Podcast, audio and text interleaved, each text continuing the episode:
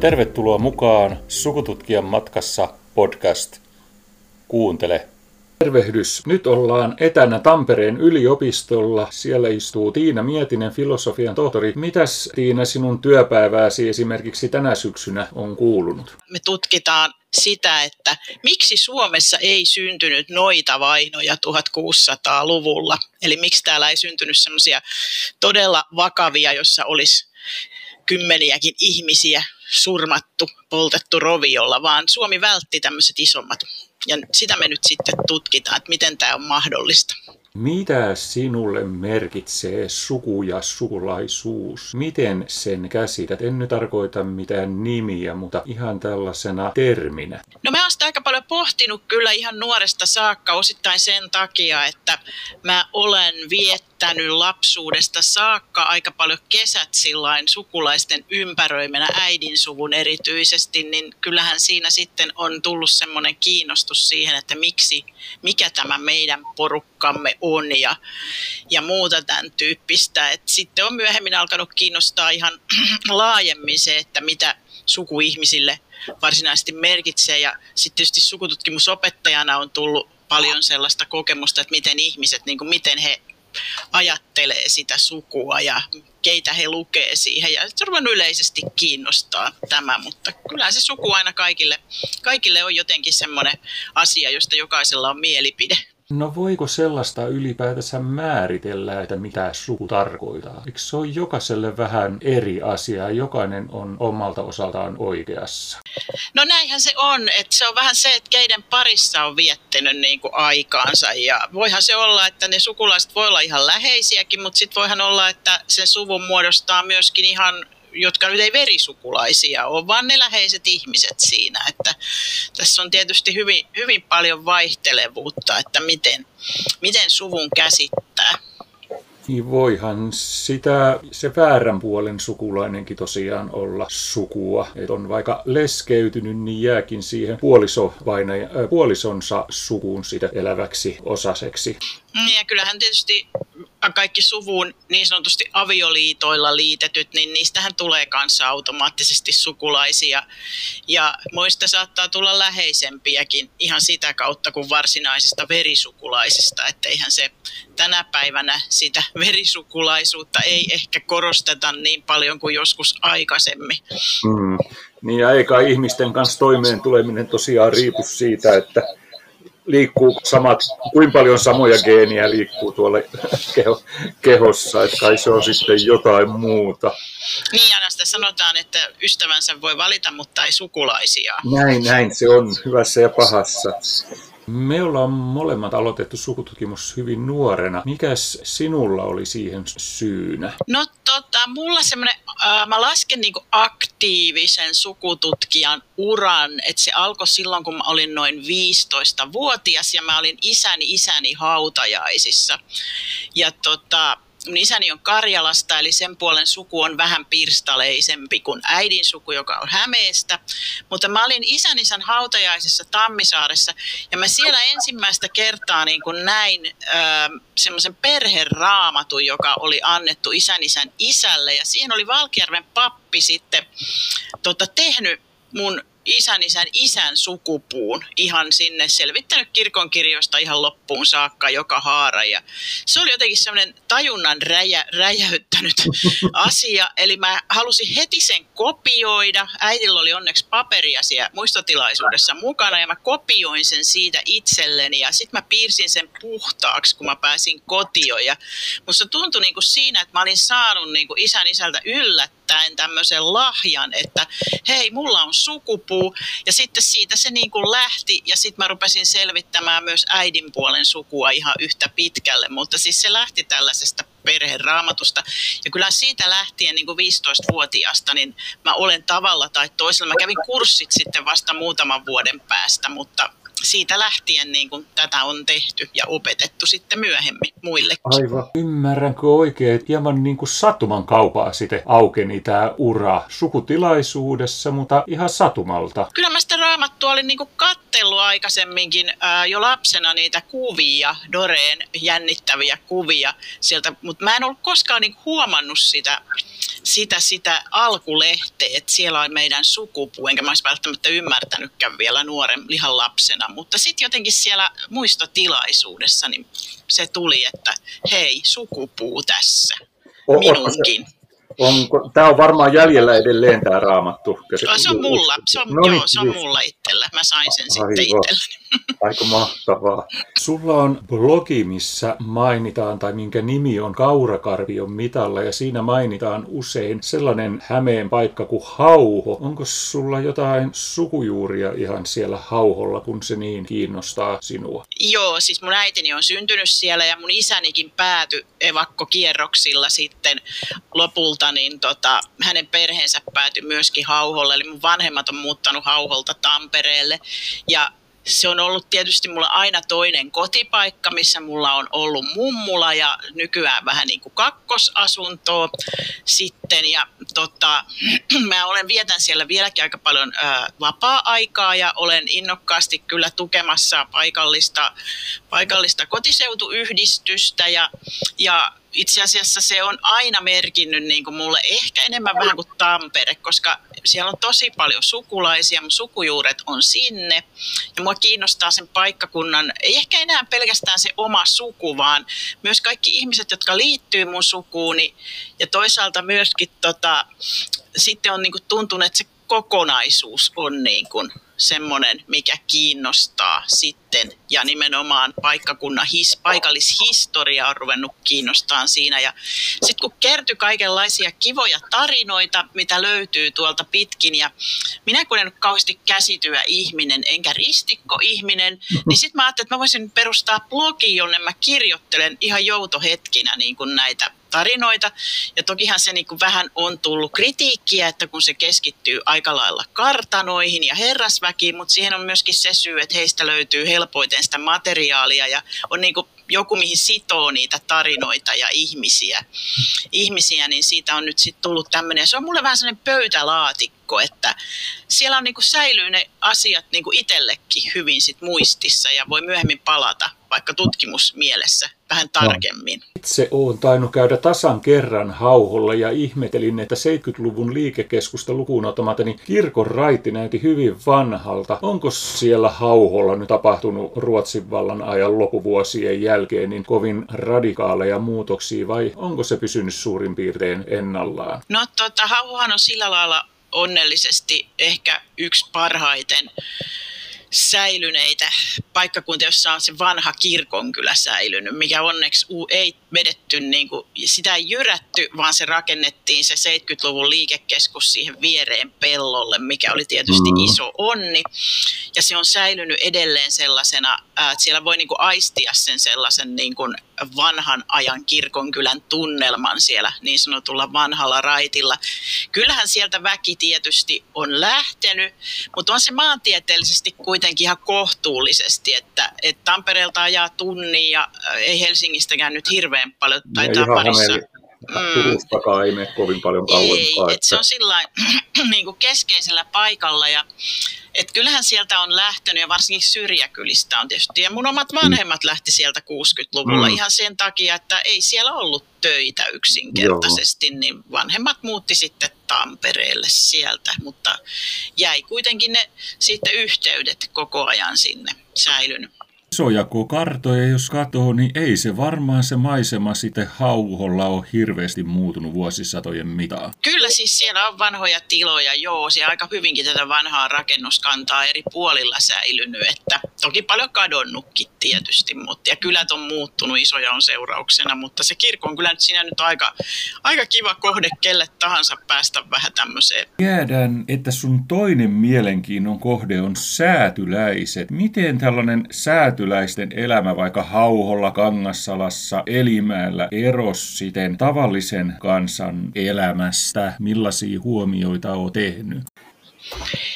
Joo, mä tähän säätyläisiin nyt on vasta vähän niin kuin viime aikoina, mä nyt on niin kuin piikatutkija sinänsä, mutta jo siinä kun mä oon tutkinut piikoja, niin mä oon ymmärtänyt niin kuin sen, että, että myöskin säätyläisistä sitä sosiaalista kiertoa oli alaspäin ja paremman väen palkolliset oli oikeastaan säätyläistaustaisia ja mä niin kuin ymmärsin siinä kun tosiaan, että piikoja on kaikenlaisia, niitä nimitetään vaan eri, eri nimillä, mutta sitten mä oon näihin mamselleihin ja, ja muihin sitten sen jälkeen ja ihan viimeaikaisissa projekteissa ruvennut niin miettimään tätä, tätä naimatonta säätyläisnaista tai jopa aatelisnaiset. Ne on mulla sellainen kakkosaihe nyt, koska ne on vähän sellainen varjossa oleva porukka, nimenomaan 1700-1800-luvun naimattomat säätyläisnaiset, aatelisnaisetkin, ja ne on kuitenkin ollut äärimmäisen tärkeitä perheille ja suvuille. Ne on hoitanut kartanoita ja lapsia, ja he on niinku todella pitänyt pystyssä oikeastaan niitä sukuja monta kertaa, ja suvun perintötaloja ja tiloja ja kaikkia muita. Ja heistä niinku oikein vähän on semmoinen säälittävä reppana kuva, että siellä ne täti-ihmiset vaan nyhersi, nyhersi kamarissa ja oli niinku sukulaisten armoilla, ja, ja heillä ei niinku varsinaisesti, että oli oli hyvin kurja se asema, kun ei ollut päässyt naimisiin ja mm-hmm. näin. Mutta sitten mä oon niinku miettinyt, että se on ihan, että he itsekin ehkä tätä toisintaa tällaista kuvaa, niinku, että he on nyt tämmöisiä vaatimattomia naisia, mutta sitten todellisuudessa kun rupeaa tutkimaan, niin ne on ihan niinku valtava se heidän työpanos ja niinku taitonsa pyörittää vaikka isoa suurtilaa. Ja näistä mä oon nyt niinku viime aikoina ollut kiinnostunut just näistä, näistä tämmöisistä maan hiljaisista, jotka, jotka onkin itse asiassa aika, aika niin kuin aikaansaavia ja aikaansa edellä, vaikka edustavat omasta mielestään ehkä tämmöistä perinteistä naiskuvaa. Kyllä, tekijä tietysti heillä saattoi olla näennäisesti joku mies, mies, joka hoiti, koska virallisesti naiset oli 1860-luvulle saakka miesten holhouksen niin kuin alaisia, mutta se saattoi olla täysin nimellistä, että sitä vaan käytettiin sitä edusmiestä, mutta käytännössä ne päätökset tehtiin ihan itse, että, että kyllähän tämä niin kuin on semmoinen, ja sitten kun mä ajattelen vielä näitä naimattomia naisia, niin heillä ei ollut sitä lapsenhoitovelvollisuutta, niin heillä jäi aikaa sitten vaikka mihin niin kuin muuten, ja muuten niin kuin aatelismatrikkeleihin jää vaan niin kuin syntymä ja kuolin aika näistä naisista. Niin, että asiakirjoista kävi silmi, että he vaan niin kuin läiskoteli kaiket päivät. Eikö? Mm, joo. No tiedän, että sun toinen rakas mielenkiinnon kohde on Jane Austinin Ylpeys ja ennakoluulo ynnä muut romaanit. Miten näiden englantilaisten säätyläisten elämä sitten erosi meidän suomalaisten säätyläisten elämästä? Osaatko siitä jotain kertoa? No joo, siis se oli mun toinen niin semmoinen blogin ää, sysäys sitten, että mä, mä oon kiinnostanut aina, että se on tosiaan mun lempikirjailijani, ei ehkä niinkö sen romantiikan takia, mutta niitä, no nuorempana teininä kiinnosti sekin puoli tietysti ehkä enemmän, mutta näin vanhempana kiinnostaa just se ihmisten kuvaus, mikä, mikä hänen romaaneissaan on. Ne on niin herkullisia ne ne henkilöhahmot ja tyypit, että mä jaksan lukea niin kuin jatkuvasti uudelleen ja uudelleen, niin tavallaan se tuli myöskin se blogi siitä, että hei, minkälaista oli niin kuin hauhon tienoilla, mikä on mulle tuttua, niin minkälaista siellä oli 1800-luvun alussa se herrasväen elämä, että löytyykö sieltä samaa.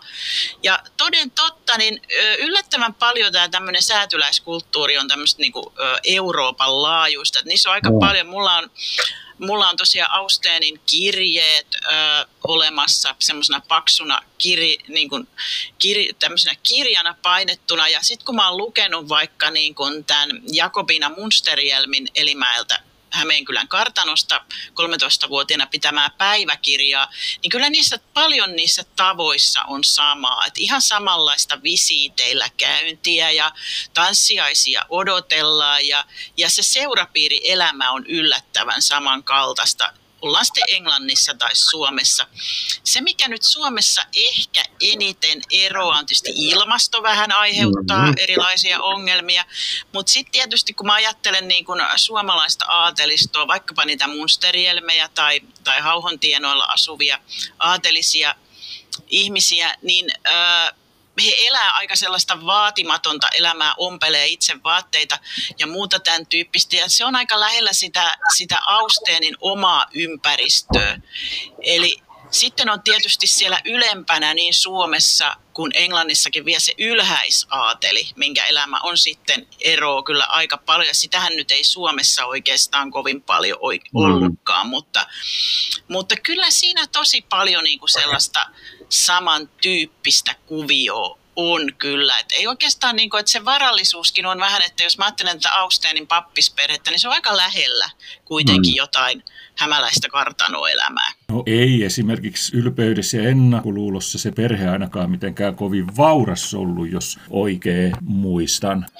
Joo ja, joo, ja muissa kirjoissa kanssa, että Austen ei koskaan niin kuin kirjoita niistä ylhäisaatelisista, mm. vaan se on nimenomaan tällaista, hänellähän ei oikeastaan niin aatelisia siinä kirjoissa edes ole, vaan enemmänkin säätyläisväkeä, koska ei edes, ei edes tällä herra Darsilla, niin hänkään ei ole aatelia varsinaisesti. Mm. Tai siis se on vähän se aatelissysteemi on vähän toisenlainen siellä Englannissa kuitenkin, että ei nyt lähdetä sitä selvittelemään, mutta ehkä vähän toisenlainen kuin Ruotsissa kuitenkin, että mikä, mikä on niin aatelia ja mikä ei siellä. No, mutta se, mikä, sen mä haluan niin sanoa vielä, mikä erottaa eniten on se, että naisilla on perintöoikeus. Eli tällaista mm, no. tapausta niin kuin ylpeydessä ja ennakkolussa, jossa joku täysin tuntematon miespuolinen sukulainen ohittaisi nämä perheen tyttäret, niin sellaista ei Suomessa eikä Pohjoismaissa niin kuin ole tapahtunut. Että täällä naiset on aina perinnyt. Täällä ei tämän tyyppistä.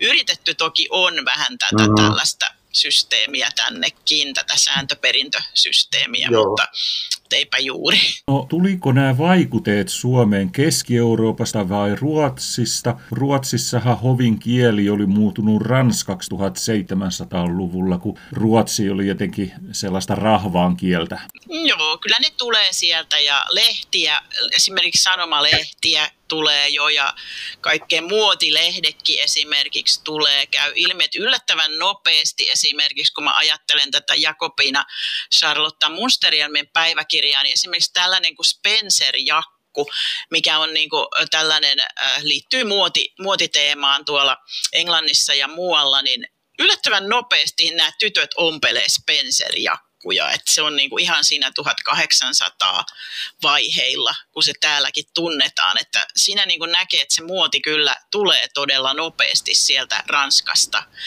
ja Englannistakin Suomeen, koska näitä muotilehtiä ilmestyi jo siihen aikaan, niissä oli aina sitten semmoinen joku maalattu kuva mukana.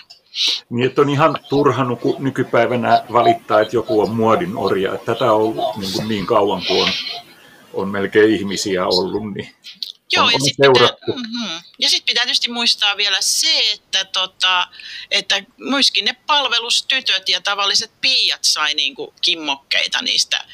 Et ne oli siinä herrasväen tyttöjen kanssa ja tekivät, ja kyllähän meidän kansallispuvut niin on täysin tämmöisiä muotipukuja ja kansanpuvut yleensä kun kattelee, niin ne on saanut mallinsa kyllä ihan samoista, samoista asioista, että kyllä tytöt sitten piti, tytöt keskenään ompeli, oli siinä piikoja tai aatelisneitejä, jotka oli jatkuvasti toistensa kanssa tekemisessä siellä kartanossa, niin kyllä siinä muotikin levisi. Joo. Onko sinusta, Tiina Miettinen, joku suomalainen kirjailija päässyt samanlaisiin loputuloksiin omissa kirjoissaan? No tota, mun mielestä kyllä Kaari Utri on ne mitkä hän on sijoittanut 1830-luvulle suunnilleen, mitä hän nyt tässä viimeisinä on kirjoittanut, niin mun mielestä ne on tosi hyviä. Että, et ehkä niin kuin mun mielestä suomalaista ainoa, joka tavoittaa sellaista niin kuin hyvää tyypittelyä ja ha- semmoista niin kuin huumoria ja kaikkea muuta, niin mun mielestä ne on just Kaari Utrion nämä niin sanotut epookkiromaanit, missä on aika paljon Helsinkiä kuvattu, mutta se on tosiaan 1830- ja 40-luvun ehkä suunnilleen, mutta ne on kyllä tosi, niistä mä tykkään ja luen moneen kertaan uudelleen.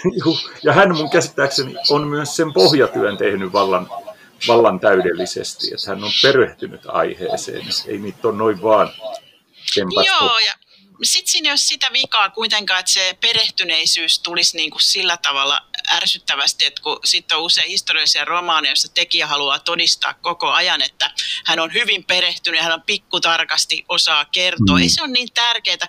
Kyllä niin kuin mun mielestä ne henkilöhahmot on ihan parhaita, niin kuin Kaari mm. Utriolla, että ei siinä sitten huomaa, jos on vähän jotain pientä heittoa, mitä ei kyllä ole olekaan mm. niissä, mutta siis sillä tavalla, että ne hirveästi tarvitsisi siihen aikakauteen perehtyä, jos ha, niin ne tyypit on hyviä ja mm. hallitsee tavallaan se. Uskottavia. Mm, tai siis sellaisia, nimen. että sä haluat lukea niistä. Sehän on monen tarinan tärkeä asia, että se ihminen on jollain tavalla mielenkiintoinen.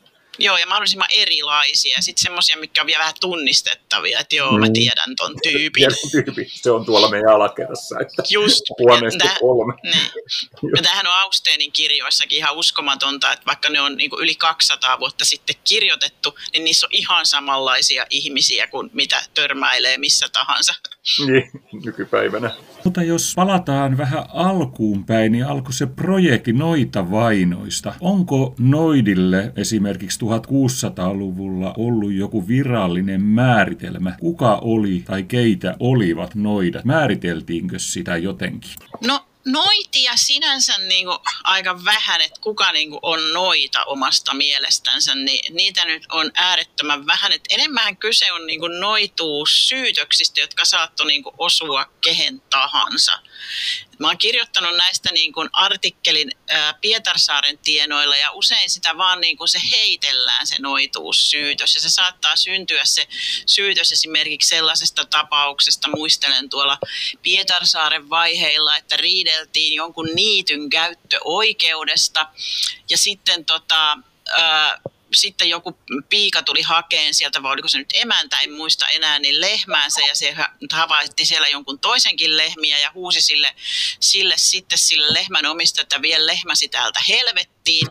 Ja siitä sitten sikisi se, että loppujen lopuksi oltiin niin kuin käräjillä, että kun tämä henkilö taisi kuolla vielä niin kuin sopivasti, niin sitten, että onko se noituudella tapettu vai ei. Wow. Että, että tämä on niin kuin tämä noituussyytöksiä, niin niitä sinkoilee kyllä todella paljon. Että periaatteessa meillä on paljon noituusoikeudenkäyntejä Suomessa, mutta sitten ne seuraukset, kuka tuomitaan ihan oikeasti ja telotetaan, niin niitä on todella vähän. Ja tässä niin tarkoitus vähän selvittää, että mitkä ne mekanismit oli, että meille ei syntynyt sellaisia aivan järkyttäviä tilanteita, mm. niin kuin vaikka Ruotsissa, Helsinglandissa tai jossain Saksassa, jossa ihan tuli semmoinen niin kuin mania, että lähti ihan käsistä se homma ja tuomittiin paljon ihmisiä ja käytettiin lapsia todistamassa ja syytettiin niin kuin noin Plookullaan noita vuorelle menosta ja kaikkea tämän tyyppistä, niin me mm. vältyimme siltä täällä. Ja se on niin kuin mielenkiintoista, kun ajattelee tätä päivää, niin siinä olikin hyvin toi Raisa Toivo niin kuin vetänyt sen nykypäin, että miten tämmöinen niin kuin, että vihapuheen hillintä voisi niin kuin tämän meidänkin projektin avulla niin kuin vähän, että mitkä mekanismit hillitsee tällaista, että ihmisiltä ei niin sanotusti lähde vihapuhet sitten tekojen tasolle. Aa, joo, totta, totta. Niin siis... Eli jos mä esimerkiksi tahallani loihdin sun karjaa, sun perhetä, jotain tällaista, niin silloin mä ilmeisesti sorruin noituuteen ja mua voitiin viedä siitä syystä käräjille. Joo, siinä on vähän se, että nimenomaan tällainen esimerkiksi, että haukkuu, haukkuu toista ja niin kuin, esimerkiksi, että no just tuolla, että syyttää tai sitten niin kuin sanoo vaikka, sanoisin äh, sinulle, että puolisosi joutuisi helve, joutaisi helvettiin tai poikasi tai sisaresi ja sitten vielä sattuisi niin surullisesti, että se, se jota mä oon haukkunut, niin sairastuisi tai pahimmassa tapauksessa kuolisi sattumalta samaan aikaan, niin silloin niin kuin olisi tosi vakava tilanne kyseessä. Mutta ei aina nekään johtanut niin kuin mihinkään täällä. Et nekin saatettiin niin kuin todeta, että no se on vaan puhetta, että eipä tästä nyt mitään, mitään ihmeempiä sitten ole. Mutta mut, mut sitten tietysti on jännä sellainen piirre, että on näitä, joita syytetään, kun he parantaa ihmisiä tai muuta niin heitäkin saatetaan syyttää noituudesta, jolle he puolustautuu, että kyse ei ole niin kuin mistään, vaan he on niin kuin nimenomaan parantamismielessä, että on niin kuin hyvää taikuutta ja pahaa, on niin kuin mustaa ja valkoista makiaa. Että tässäkin on eroja tietysti, että kansanparantajat saattoi jopa haastaa käräjille niitä 1600-luvulla, jotka syytti heitä noituudesta. Onko tämä sitten joku ihan 1600-luvun ilmiö, että sitä ei sitten enää havaita myöhemmin? Se, se on ihan, se voi niin kuin aika hyvin sitoa tuohon 1600-luvun puolen väliin ja vähän siihen jälkipuoliskolle se no, on, on, onko siis jotain tekemistä puhdas reformaation ajan kanssa, että kumpuako se jostain sieltä sitten?